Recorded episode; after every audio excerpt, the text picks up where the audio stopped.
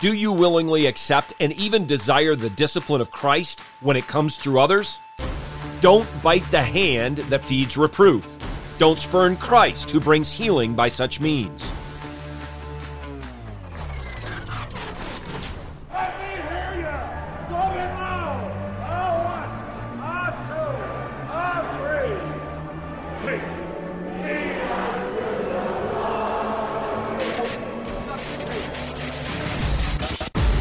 Welcome to In the Bullpen Up and Ready, a ministry of developing contenders. The call has come.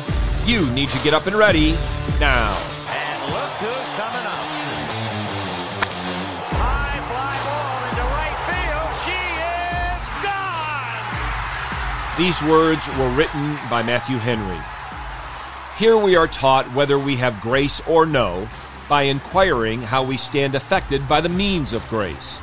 Those that have grace and love it will delight in all the instructions that are given them by way of counsel, admonition, or reproof, by the word or providence of God. He that hates reproof is not only foolish, but brutish, like the horse and the mule that have no understanding, or the ox that kicks against the goad.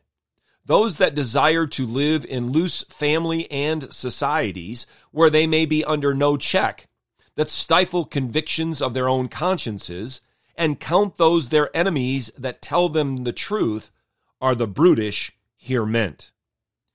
Matthew Henry wrote those words as a commentary on these words, the Word of God, inerrant and infallible, as we have it in Proverbs chapter 12, verse 1. Whoever loves instruction loves knowledge, but he that hates reproof is brutish. The book of Proverbs is intended, the very purpose it was written is to teach wisdom. And wisdom, biblically defined, is skill in living to the glory of God.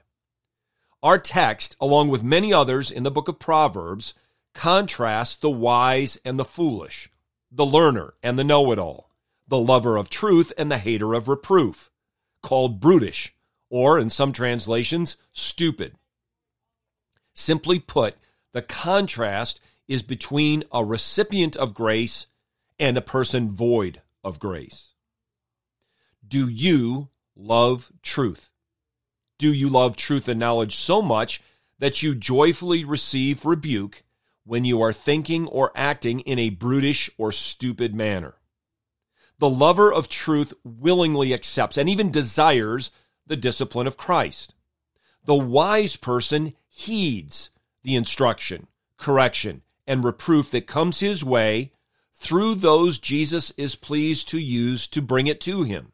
Friends, family, parents, church, even civil officers, all those who come in the love of Christ to rebuke us in the love of Christ.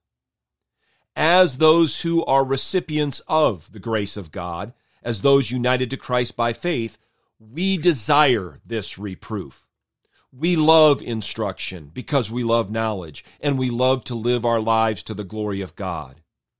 We desire this because of our great love for our Redeemer, King Jesus, and because we have a passionate desire to be a partaker of His holiness, to live in obedience to His commands, and to do it all for His glory. Get your eyes up, fixed on Jesus, the author and perfecter of faith, and be ready to deny yourself, take up your cross, and follow Him.